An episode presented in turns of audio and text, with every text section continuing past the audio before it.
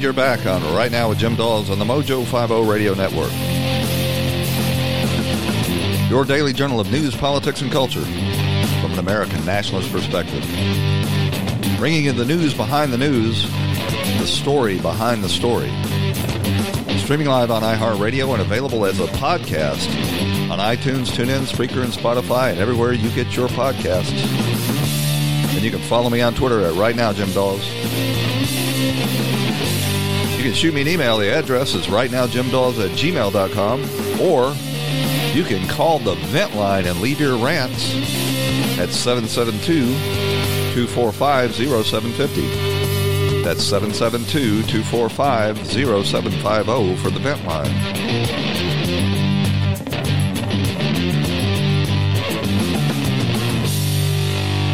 Well, we've chosen a winner in our coffee giveaway, and uh, we had the lovely Liz draw a name out of a uh, coffee jar.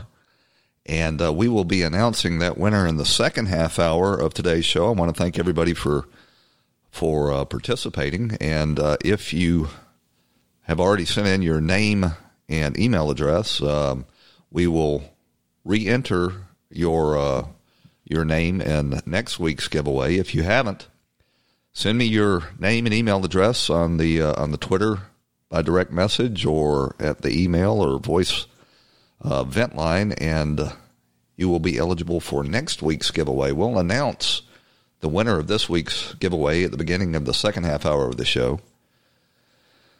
I opened Friday's show talking about uh, we were going to uh, watch Friday Night Frights, this Netflix series Dracula.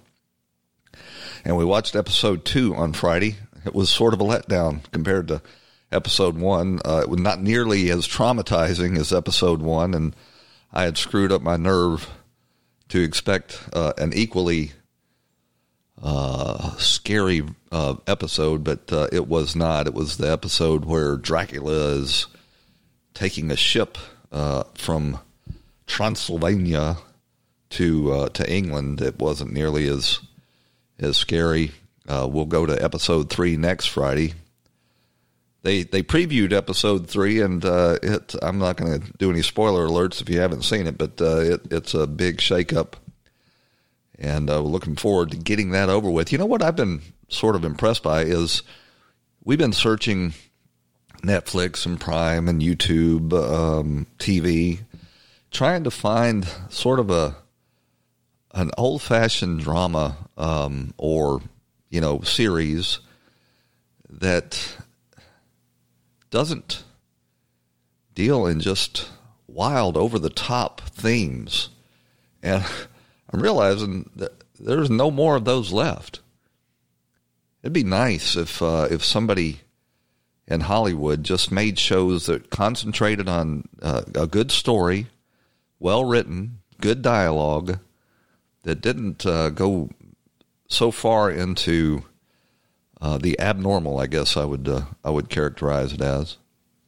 If you know uh, a, a, good show that uh, you know deals with uh, themes of everyday life in a, a, dramatic fashion, because everyday life, let's face it, can be very dramatic. If you know of a, a series like that, shoot it to me at the email address or on Twitter.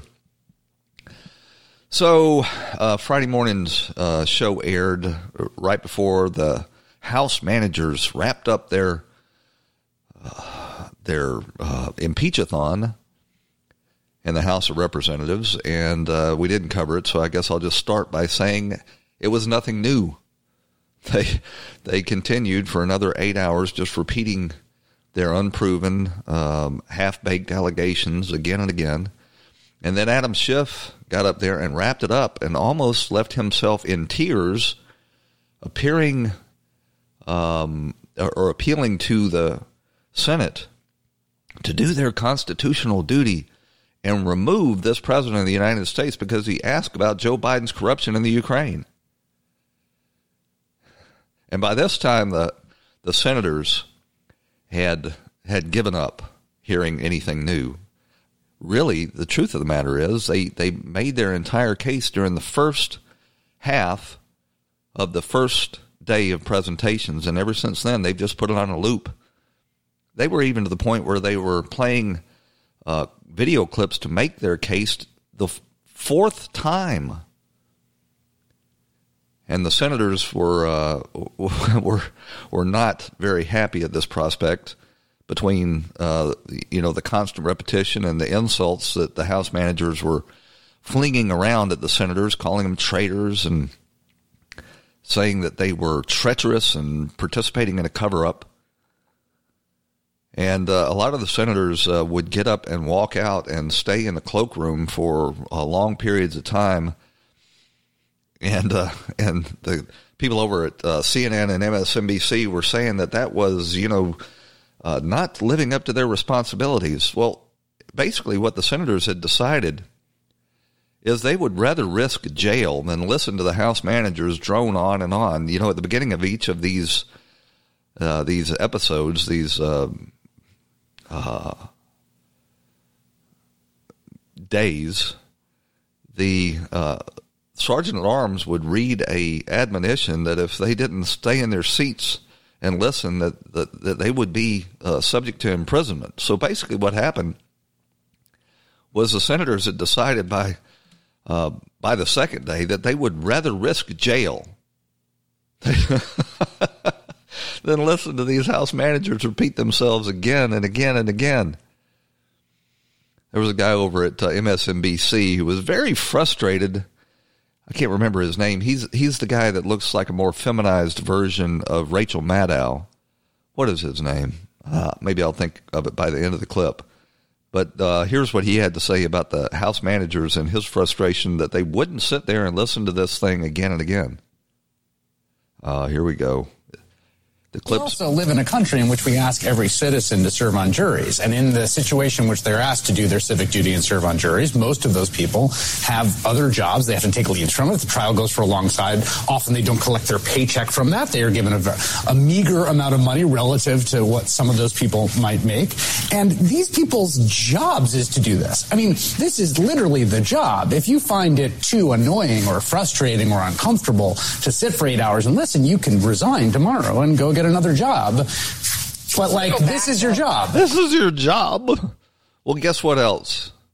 Uh, these the uh, people in a courtroom don't have to suffer. They don't have to suffer this endless repetition. The judge, after the second time that a, a prosecutor was making his case, would cut the prosecutor off and say, uh, "This has either been asked or answered, or uh, this is repetitive." The defense uh, team would uh, object to repetition but the house managers weren't subject to rules of uh, courtroom procedure.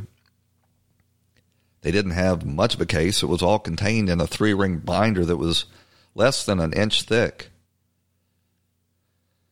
And uh, and they spent you know a, a, good part of their case arguing that uh, the the Senate had the responsibility to call witnesses and evidence that they themselves failed to call for in the House of Representatives. But uh, by Saturday morning, the uh, president's attorneys got to make their case, and instead of uh, just exhausting the senators with uh, another long session, he they made their case, uh, their opening argument, uh, in a little more than two hours, and and by the by the end of the two hours, the House manager's case lay in a heap of smoking ruin. they just took it apart and showed it to be the farce it is. And they did that uh, largely by pay, playing video clips that the House managers had not produced for the senators. Uh, the, the House manager's case was based on selective um, cherry picking of the testimony before the House Intelligence Committee. And the White House lawyers just destroyed it by showing the uh, the senators, as Paul Harvey would say, the rest of the story. And one of the most devastating video clips was of um, Ambassador Sondland saying that uh, you know he, no one ever actually told him that uh, invest uh, that foreign aid to the Ukraine was tied to investigations and he said it repeatedly, and the House hid that from the senators. And that's this is important because Sondland was actually their best witness. He, he was the best evidence that they had. And in the White House attorney's presentation, they showed him again and again saying that he had no direct evidence or direct knowledge that, well, I'll let you listen to the clip. Okay. Well, you know, after you testified, Chairman Schiff ran out and gave a press conference and said he gets to impeach the President of the United States because of your testimony. And if you pull up CNN today, right now, their banner says Sondland ties Trump to withholding aid. Is that your testimony today, Mr. Ambassador Sondland, that you have evidence that Donald Trump tied the investigation to the aid? Because I don't think you're saying that. I've said repeatedly Congressman. I was presuming. I also said that President Trump. So no one told you. Not just the president. Giuliani didn't tell you. Mulvaney didn't tell you. Nobody. Pompeo didn't tell you. Nobody else on this planet told you that Donald Trump was tying aid to these investigations. Is that correct? I think I already testified. No, answer the question. Is it correct? No one on this planet told you that Donald Trump was tying this aid to the investigations? Because if your answer is yes, then the chairman's wrong and the headline on CNN is wrong. No one on this planet told you that President Trump was tying aid to investigations. Yes or no? Yes. That that is their best evidence. They've got Sondland saying that he presumed that the president was tying aid to Ukraine to these investigations and that is literally the House's best evidence. Now, a story was broken by the New York Times last night claiming that John Bolton, in his new book, uh, that the president told John Bolton that he was going to continue to withhold aid until the Ukraine agreed to these investigations. But in this case, you're going to have to consider the source. The New York Times has made a habit again and again of using their newspaper to uh, to further the um, the the vendetta, the jihad against Donald Trump, and again and again they have proved that they have they they're willing to twist the testimony or the uh, the story, to lie, to prevaricate, and I suspect that that's going to be the case here. We're going to talk about that a little bit more but uh, this New York Times story that broke last night uh, was was timed for the uh, for the opening of the White House attorney's case in, in chief to try to knock them off of their uh, their their um, their defense.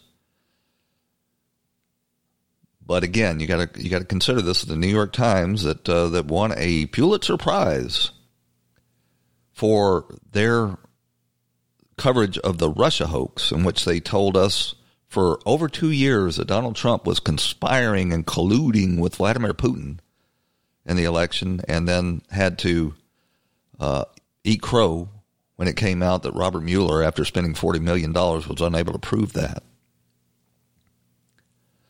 Another of the uh, the major themes in the White House defense team was to uh, discredit the most discredited person in Washington, D.C., and that is Adam Schiff. Adam Schiff has been shown that he uh, has lied again and again, trying to get Donald Trump. And here is um, the president's attorney, Pat Cipollone. He is the chief White House counsel, pointing out uh, somebody that the that never was questioned as part of the House investigation. Just to follow up on what Mr. Philbin just told you. Do you know who else didn't show up in the Judiciary Committee to answer questions about his report in the way Ken Starr did in the Clinton impeachment? Ken Starr was subjected to cross examination by the President's counsel. Do you know who didn't show up in the Judiciary Committee? Chairman Schiff. He did not show up. He did not give Chairman Nadler the respect of appearing before his committee and answering questions from his committee. He did send his staff. But why didn't he show up? Another good question you should think about. Now, they've come here today. Well, I think we know why Adam Schiff didn't show up because he didn't want to subject himself to cross examination by the Republican members of the House Judiciary Committee because he didn't want his coordination and collusion, if we can use that word, with him and his staff and the whistleblower that started this whole latest impeachment effort, which began the day after Robert Mueller testified before the House Judiciary Committee and told everybody that he had no evidence, that he could not prove that Donald Trump colluded with Vladimir Putin. Not Donald Trump, not a member of his staff, nobody in the United States. So, yeah, Adam Schiff wasn't about to show up and uh, and defend his bogus report. He sent his uh, his staffers over there who steadfastly refused to answer any questions about the the origins of this latest Ukraine hoax. Here's a here's a a, a, a clip for you. It's sort of a walk down memory lane. Back when Adam Schiff was uh, all over the TV lying during the Mueller investigation, claiming that he had proof that Donald Trump colluded. Has been from Chairman Schiff. And he has been telling you things like what's in President Trump's head, what's in President Zelensky's head. It's all his interpretation of the facts and the evidence, trying to pull inferences out of things. And there's a, another statement that Chairman Schiff made that I think we have on video. But you admit it's a circum. All you have right now is a circumstantial case. Uh, actually, no, Chuck. Uh, I, I, can tell you that the case is more than that, uh, and I can't go into the particulars. But there is more than circumstantial evidence now. So, um, again, I think. So you have Clapper, seen direct evidence of collusion. Uh, I don't want to go into specifics, but I will say that there is evidence that is not circumstantial uh, and uh, and is very much worthy of investigation. Well, if evidence is not circumstantial, then it's direct. There's two types of evidence. There's direct and circumstantial evidence. So Adam Schiff was all over all of the Sunday shows each and every week claiming that he had direct evidence that Donald Trump colluded with Vladimir Putin. We now know that was a lie, and yet they trot this same pencil necked, bug eyed liar up into the House of Representatives to torture the senators with this uh, this latest effort at dislodging Donald Trump. We got to go up to a break. We'll be right back. Mojo.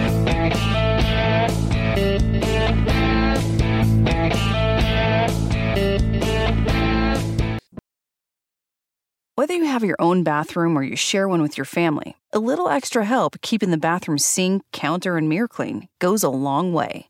And Viva paper towels are for the long haul. They're two times more durable when wet compared to the leading value brand, and they clean like cloth, helping you keep the surfaces in your bathroom dry and fingerprint and toothpaste free. For an exceptional bathroom clean, there's Viva paper towels. Visit vivatowels.com to learn more.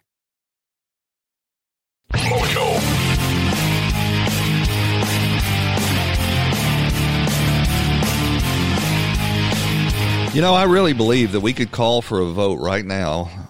I think the senators have heard enough after the White House attorneys uh, two hours on Saturday morning to go ahead and acquit this president to dismiss these uh, these impeachment charges. Article two is a joke. Article one is unproven, and the only as I said, the strongest evidence they've got of this so-called abuse of power is is Ambassador Sondland when he says absolutely that he never was told directly by the presidents to tie investigations into uh, this foreign aid and that he presumed that to be the case. Zoe Lofgren was on one of the Sunday uh, news shows, uh, the one on CNN. I think it's called uh, uh, reliable sources, and she uh, she let slip what this was all about and why the House failed to take the time to uh, to uh, to interview witnesses and actually build a case that was worthy of presenting to the senators. But what do you say to those who say that's what exactly what the House Democrats did by not going to court to try to force subpoenas and force witnesses? We did go to court, as you know. Um, but you didn't pursue it in court. You ultimately, ultimately withdrew the cases and we realized we had the evidence we were going to get uh, and that it was sufficient uh, to prove our case. But didn't you surrender to the president stonewalling in that well, sense? In the, I, I, guess in that sense we did because if we had waited for three or four years, the election would be over. Uh, the, the issue would be almost moot. If we had waited for three or four years, it wouldn't have taken three or four years. And the Nixon impeachment, uh, President Nixon invoked privileges, and the case was taken all the way to the Supreme Court in three short months.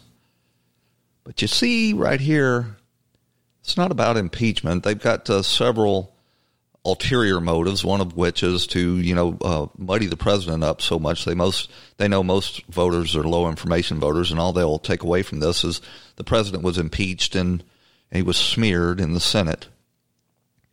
That was one of their motives, but the the real rush for the House Democrats was to get Bernie Sanders, Elizabeth Warren off the campaign trail and in and, and locked in the Senate so that Joe Biden could have the run of the field out in, in Iowa.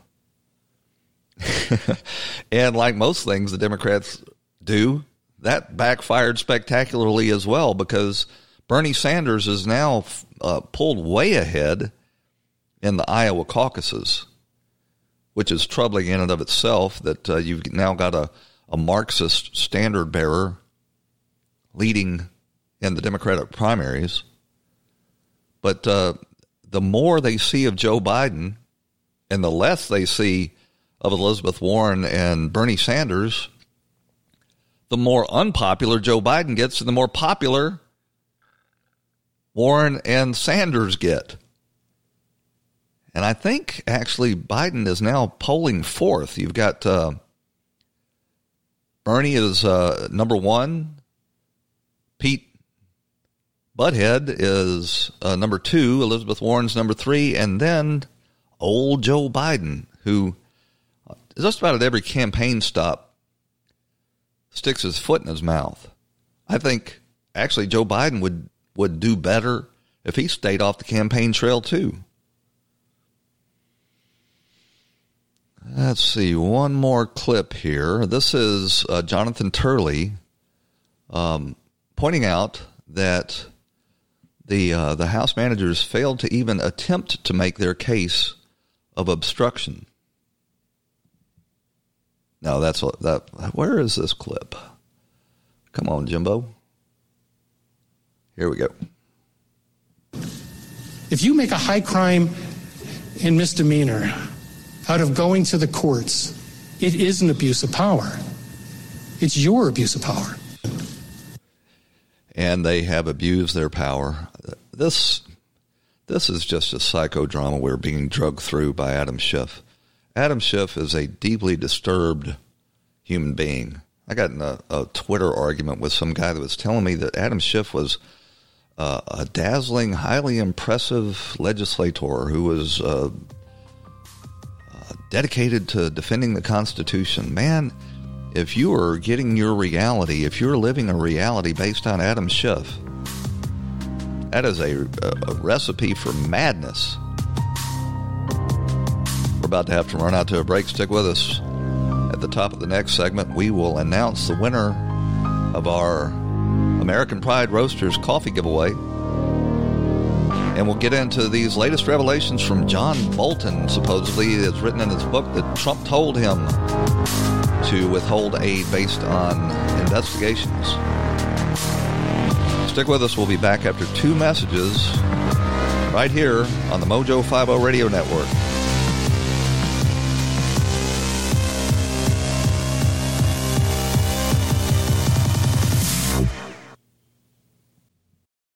Your own bathroom or you share one with your family, a little extra help keeping the bathroom sink, counter, and mirror clean goes a long way and Viva paper towels are for the long haul.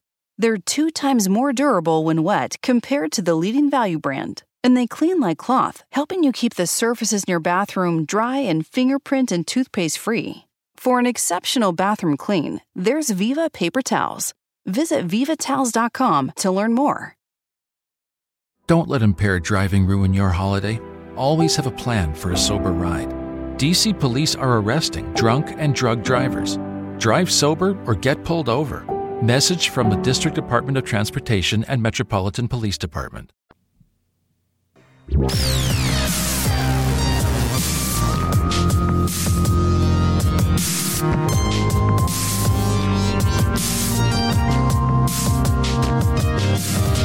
And you're back on Right Now with Jim Dawes on the Mojo 50 Radio Network. Bringing you the news behind the news, the story behind the story. Well, drum roll, please. The winner of the free giveaway, a bag of American Pride Roasters coffee, is none other than longtime listener Matt Quails. Matt Quails, if you're listening, go ahead and shoot me your address where you'd like this bag of America Pride Roasters coffee sent. And congratulations. If, uh, if you didn't win this week and you entered last week, uh, your name will be carried over to next week's giveaway. If you haven't entered, go ahead and shoot me an email or uh, call the vent line at 772 245 0750, or you can message me on Twitter. Send me your name and address, or your name and email address, and I'll enter you into next week's giveaway. I think there's, I should qualify that if there's a next week's giveaway. I think we're carrying this uh, this promotion over again another week, but it's early Monday morning, and I haven't checked my email address, so don't hold me to that. But uh, go ahead and enter anyway, and I'll let you know for sure tomorrow whether or not we're giving away another bag this week. This whole uh, this whole giveaway reminded me of uh, one of my favorite Christmas movies. Hey, Park, what is that? Don't bother me now, sweet. Can't see I'm busy. Yeah, but what is that? It, it's, a, it's a major award. A major award? Shucks, I wouldn't have known, Dad. It looks like a lamp. What is a lamp, you nit? I guess that uh, that clip wasn't exactly on point. But uh, last night, so uh, the New York Times, right ahead of the uh, the White House attorneys making the case for Donald Trump, came out with another one of these blockbuster bombshell revelations. And when you actually read the story, it's actually pretty thin. But they uh, they start out by saying that President Trump told his national security advisor in August that he wanted to continue freezing $391 million in security assistance to the Ukraine until officials there helped with investigations into Democrats, including the Bidens.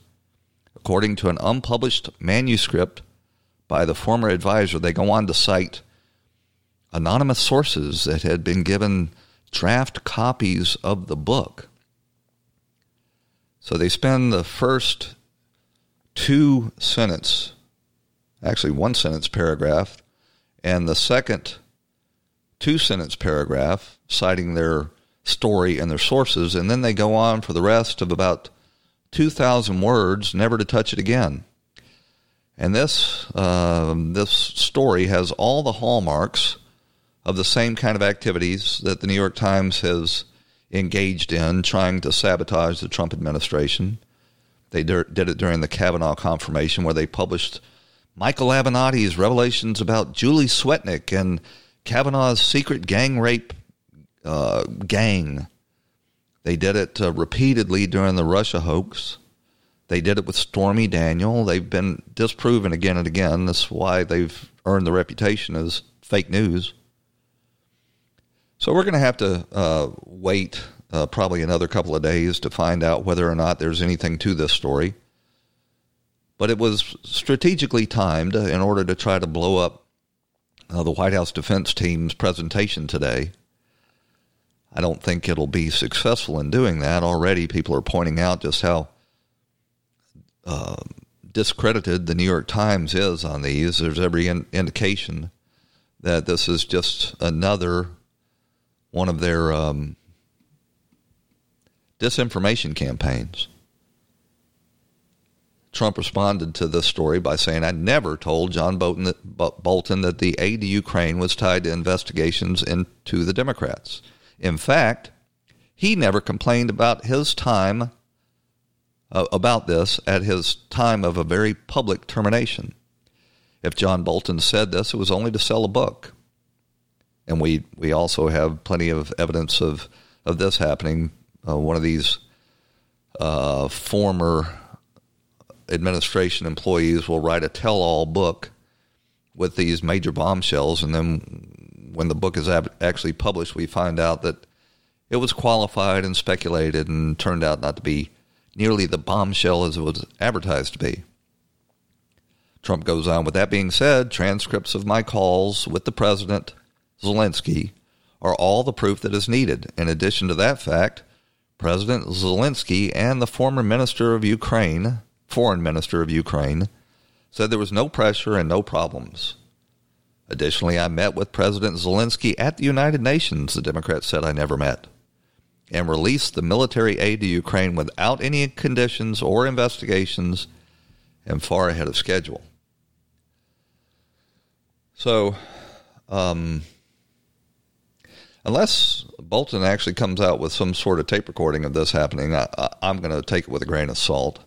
I know that um, John Bolton, you know, is a um, a war hawk that uh, resented Donald Trump resisting his uh, trying to get us into, you know, more conflicts in the Middle East. Uh, John Bolton's lawyers, uh, which is another reason to kind of doubt what's going on here, came out with a, a statement shortly after the New York Times story saying um, it's from John Bolton's lawyers. On December 30th, 2019, I submitted on behalf of Ambassador Bolton a book manuscript to the National Security Council's Records Management Division for standard pre publication review. Well, guess who the person that reviews books to make sure that they don't leak classified or uh, executively privileged information? Well, turns out that the person that reviews this stuff is none other than Army Lieutenant Colonel Yevgeny Vindman. Yep. Twin brother of Alexander Vindman works at the National Security Council as their lead ethics lawyer and is in charge of reviewing materials by the current and former National Security Council officials for uh, for pre-publication review. Surprise! Surprise! Surprise! Is a surprise! Surprise! Surprise!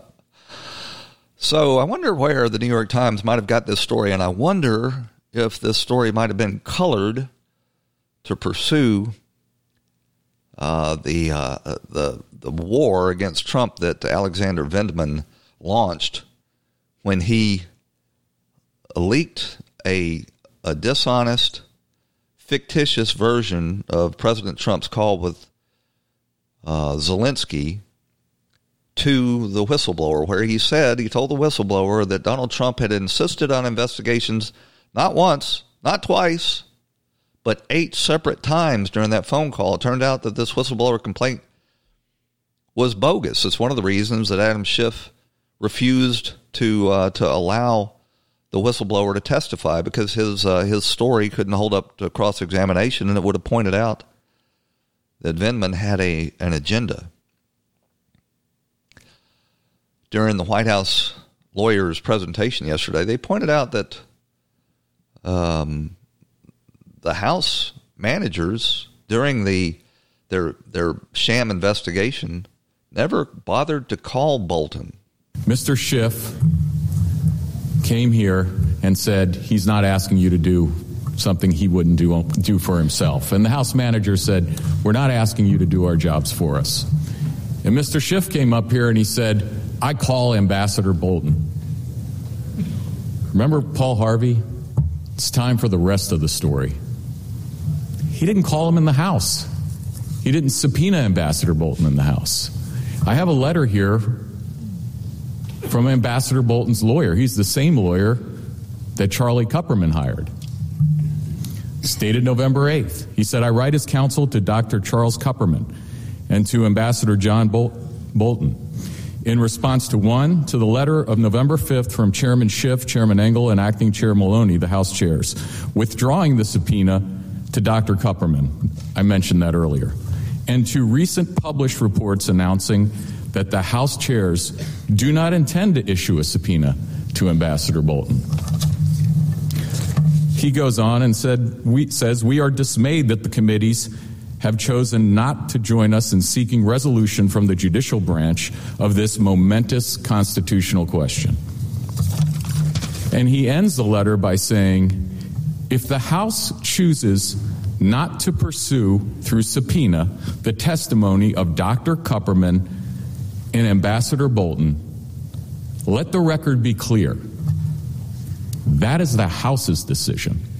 Well, that was the House's decision, and now they're turning, spinning right around on their heel and saying, the Senate, we're going to dump this in your lap. You can pursue these um, these court cases deciding on executive privilege. And now they've got the New York Times out there with these latest bombshell revelations that I contend will turn out when it's all said and done to be uh, more like uh, a cap gun than a bombshell. But Vindman was upset, so Vindman went to uh, Eric Ciaramella and said, "We've got to do something. Uh, the president is." I mean, eh, they they he they basically collaborated, Vindman and Ciaramella, to gin up a narrative that hasn't held up to evidence and was false on its face. Now, I need to say something here. If the president was asking about Joe Biden's corruption in the Ukraine, that would be not only allowable, but it would actually be the president's responsibility. Just because Joe Biden was a member of a previous administration and running for president now doesn't give him any sort of immunity. And the United States and Ukraine actually have a an agreement to cooperate with each other on getting in, uh, to the bottom of corruption. And there is no doubt whatsoever that what Hunter Biden was engaged in in the Ukraine was corruption. You know who sets foreign policy in this country? it's not Alexander Vindman. It's not the National Security Council. It's not the interagency. It's the President of the United States. Alexander Vindman said that he disagreed with the president, and that's why he he ran to everybody except for his direct boss in the chain of command and told them about this episode. Here's Jay Sekulow on Saturday morning. Summation on Thursday night. Manager Schiff complained that the president chose not to go with the determination of his intelligence agencies regarding foreign interference and instead decided that he would listen to people that he trusted and he would inquire about the Ukraine issue himself. Mr. Schiff did not like the fact that the president did not apparently blindly trust some of the advice he was being given by the intelligence agencies. First of all, let me be clear disagreeing with the president's decision on foreign policy matters or whose advice he's going to take is in no way an impeachable offense. In no way impeachable offense. It's the president doing his job. As a matter of fact, this president had every reason to distrust the intelligence and national security establishment in Washington, D.C. They had spent the previous two years trying to engineer a coup against Donald Trump, and it, it was just last week revealed that they abused their spy authority to uh, to spy on the Trump campaign, not only with wiretaps and uh, um, physical surveillance, but they actually sent undercover operatives into the Trump campaign with pretexts pretextual surveillance to try to entrap the Trump campaign. We got to run out to a break. Stick with us. We'll be right back.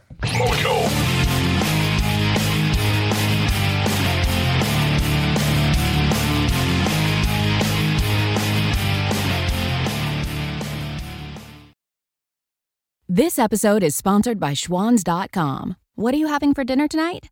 Hmm, good question. Schwan's Home Delivery has a solution for you. Stock up your freezer with high quality frozen foods like premium meats and sides, delicious ready made meals, ice cream, and more.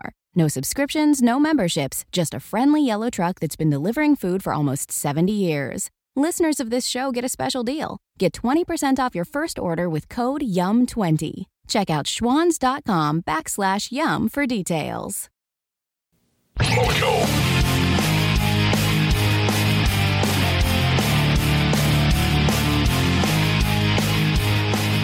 Matt Quails, Matt Quails, if you're listening, shoot me your uh, mailing address where you want this uh, bag of free American Pride Roasters coffee sent. And if you'd like to participate in this week's giveaway, shoot me your email and um, name, and I will enter you into the drawing for next week. So, uh, are you are you subscribing to American News? Uh, um, One America News.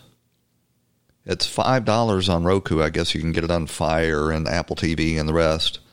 But it is the best five dollars you will ever spend. It's uh, it's a a network based out in San Diego. It's sort of an upstart. I guess you'd even consider them an alternate news organization. And they're breaking the stories that the other networks, including Fox, are avoiding and uh, and not really hammering if you want to believe Fox News is, is giving you the straight scoop, um, you can believe that. I, I don't happen to agree. I think uh, in the evening, starting with Tucker and, and Hannity and then Laura, you will actually get some uh, some good coverage. But they don't do investigative reporting. They don't send reporters out in the field. They basically comment on the record that has been created by the rest of the news media, including Fox News. And I believe that uh, the the Murdoch boys, James and Lachlan Murdoch, are not in any way right wing or conservative or believe in America First agenda. If you watch their news coverage, it's very much in line with the other reporting. But One America News, on the other hand, they're actually breaking stories. They're sending reporters in the field to cover the stories that others won't. And their latest um, story that they they are covering is a documentary that's being put together by former campaign worker Michael Caputo, who was one of the uh, campaign workers that was spied on several different efforts to try to entrap him during the 2016 campaign. He's put together a documentary about what went on over in the Ukraine, and One American News is covering it. And here is a, sort of a teaser from One American News reporter Jack Posobiec, former Navy intelligence officer, about Caputo's report. We are very excited to welcome here to One American News Michael Caputo, former Trump advisor, who has just filmed a new documentary that's going to be played soon here on One American News called The Ukraine Hoax. Michael, thank you so much for sitting down with us. Well, thanks for having me, Jack. So tell me, when did you film this thing, and when you were filming it, did you know that Ukraine was about to become the biggest story of the world in geopolitics? I had no idea. So I know Ukraine very well, and I knew that the Bidens were up to something there, and I knew that the former President Poroshenko had been involved in interfering in the American elections. I thought that I could prove it. So I flew over there in August. And while I was there, the day I arrived, the whistleblower filed his complaint. Clearly, the White House, the House uh, Intelligence Committee, everybody was burning up the phone lines. I lost a couple of interviews. They just ghosted me. Some of the people, like Poroshenko, the former president, who was, to my mind, very clearly uh, directing interference in our 2016 election, ghosted me. And I, I didn't get it. I went back to the United States to write the film and edit the film. I was home about three, four days when everything blew up in September. So tell us about your documentary and what you uncovered while you were there, because so many people have heard the name Hunter Biden, so many people have heard Burisma, but is that really the start of the story? It isn't. In fact, the America's Ukraine problem didn't start with a phone call between two presidents. It started many, many years before with the fall of the Soviet Union. And it ended up with mass murder on the central square of Kiev, Ukraine. In 2014, February 2014, 100 people on the central square of the largest nation in Europe by landmass, 100 people were killed in 20 minutes by snipers. And six years later, we still don't know who did that. There have been no trials. There's been plenty of inv- investigations, and there's theories all around. But right in the middle of all those theories is the United States government and the European Union and Russia. I believe that the United States government, especially through the State Department and uh, the United States Embassy in Kiev, was pushing it toward the precipice that ended up in 130 people murdered, 100 in 20 minutes. And the United States afterward just, we washed our hands of it and we walked away. But what that gave birth to was a new administration in Ukraine, the Petro Poroshenko administration. He was elected president and was clamoring for support from uh, uh, Obama and Joe Biden, who the president made viceroy of Ukraine. In comes Joe Biden, and 45 days later, his son is on the board of one of the most corrupt companies in all of Ukraine, making millions of dollars. I thought that stunk up to high heaven. It was corrupt from the beginning. And my conclusion from the film and the book uh, is that Hunter Biden and his partner in business, Devon Archer, both serving on the Burisma board, violated federal U.S. law by not registering with the uh, with the uh, the FARA law, the Foreign Agents Registration Act, which Paul Manafort is serving prison time on right now. This whole impeachment isn't just about protecting Joe Biden; it's about keeping Hunter Biden out of prison because what he did by lobbying his father, which I think I can prove, and by lobbying uh, Secretary of State John Kerry with his partner Devon Archer, very closely connected to the Kerry family, he lobbied to protect the, the, the oligarch uh, and who owned Burisma, and he did it without registering. Both of them were in clear violation of federal law. Uh, clear violation of federal law, indeed. But guess what? It'll never be prosecuted. They don't prosecute Democrats for violating Foreign Agents Registration Act. I said when this whole prosecution of Paul Manafort began that you could walk down K Street where all the lobby um, firms in Washington, D.C. are located, and you could hand out FARA violations like candy. That law hadn't been uh, enforced for decades prior to the prosecution of Paul Manafort. And several other members of, of the, or several other people that were caught up in the Russia hoax were also in violation of FARA. Guess what happened? The Southern District of New York, that hotbed of Clinton cronies, reached out down into Washington, D.C., and took over jurisdiction of those FARA investigations for themselves. Now, they had no reason or justification for taking over those cases. But they uh, they took over the case of uh, uh, Tony Podesta, John Podesta's and Hillary Clinton campaign manager John Podesta's case. They took it up into the Southern District of New York, along with several others.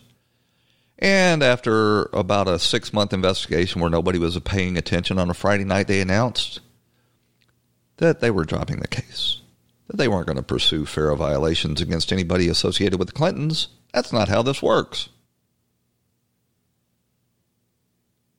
I'm looking forward to seeing uh, Michael Caputo's story, and uh, and I encourage you to uh, subscribe to One American News Network and and get an actual unvarnished uh, reporting.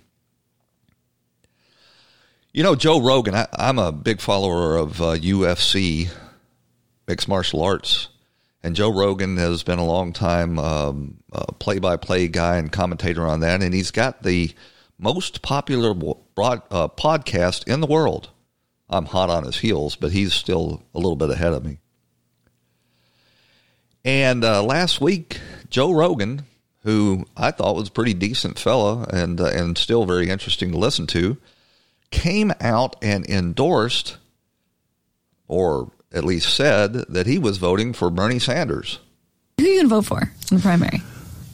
I think I think I'll probably vote for Bernie. Him as a human being, when I was hanging out with him, and yeah. I, I, believe in him. I like him. I like him a lot. What Bernie stands for is a guy who, well, look, you could you could dig up dirt on every single human being that's ever existed if you catch them in their worst moment and you magnify those moments and you cut out everything else and you only display display those worst moments. That said you can't find very many with Bernie. He's been insanely consistent his entire life. He's basically been saying the same thing, been for the same thing his whole life.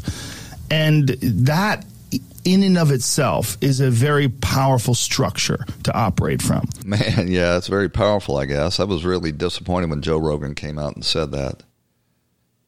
Because Bernie Sanders has been uh, incredibly consistent. Consistent when he uh, honeymooned in the Soviet Union and was caught on videotape uh, praising the Soviet communist system. He's been incredibly consistent in supporting the communist dictator in Cuba and Venezuela and uh, and the Sandinistas in El Salvador. He has uh, he has been consistently in support of communist regimes. And right now, he's got uh, two paid campaign staffers that are dyed in the wool communists, not just communists, but they're communists that are advocating for violent revolution to bring Bernie Sanders' uh, ideology to fruition. One of them actually said that uh, he thought it'd be a good idea if Bernie Sanders suspended Congress and just governed with the help of his cabinet. uh, yeah, that's revolution, all right. And he says, uh, you know, he's ready to take up arms and kill people in the streets and wants to put anybody that uh, resists the revolution up against a wall. Bernie Sanders has been consistent, all right. You know, he's uh, he's right now being endorsed by the Communist Party USA, and if you go online and look at um, their website, they have a long um, history written on there about their love for Bernie Sanders who is now leading in the the uh, Democrat primaries in Iowa. He was on with Norah O'Donnell recently, and she asked him, "Well, how are you going to pay for all of these freebies that you're promising?"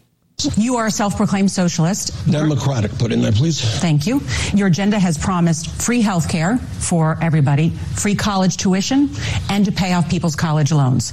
The price tag for that is estimated to be $60 trillion over 10 years, correct? Well, look, we have political opponents. You don't know. Come up. You don't know how much your plan costs. You don't know. Nobody knows. This is impossible. You're going to propose a plan to the American people, and you're not going to tell them how much it costs. Of course, I will. You know exactly what health care costs will be. One minute. In the next. I have no idea what it costs, but uh, however much it costs, that's what we will tax people. That's exactly. That is exactly how you end up with situations like Venezuela where they taxed people out of business, they seized businesses, they tried to run them out of the government. And pretty soon, the most prosperous nation in South America became an utter and complete basket case based on the same programs and the same policies that Bernie Sanders and Elizabeth Warren are now pushing in the United States. And despite the fact he's got violent communists on his staff, nobody's Nobody's uh, exposing it except for in the alternative media. Joe Rogan must be either uh, misinformed or a real disappointment. That takes us to the end of this edition of Right Now with Jim Daws. I want to thank you for joining us and invite you back here again tomorrow, right here on the Mojo 50 Radio Network. Between prepping ingredients, setting the table, and planning your tomorrow, sometimes you need an extra hand with dinner. Delta Faucet is here to help. Just ask your connected home device to fill your pasta pot with Delta Faucet Voice IQ technology and fill it with the perfect amount of water. Done. Visit deltafaucet.com slash voiceIQ to see how Voice IQ can fill your dog's bowl, wash your hands, and more. Between prepping ingredients, setting the table, and planning your tomorrow, sometimes you need an extra hand with dinner. Delta Faucet is here to help. Just ask your connected home device to fill your pasta pot with Delta Faucet Voice IQ technology and fill it with the perfect amount of water. Done. Visit deltafaucet.com slash voiceIQ to see how Voice IQ can fill your dog's bowl, wash your hands, and more.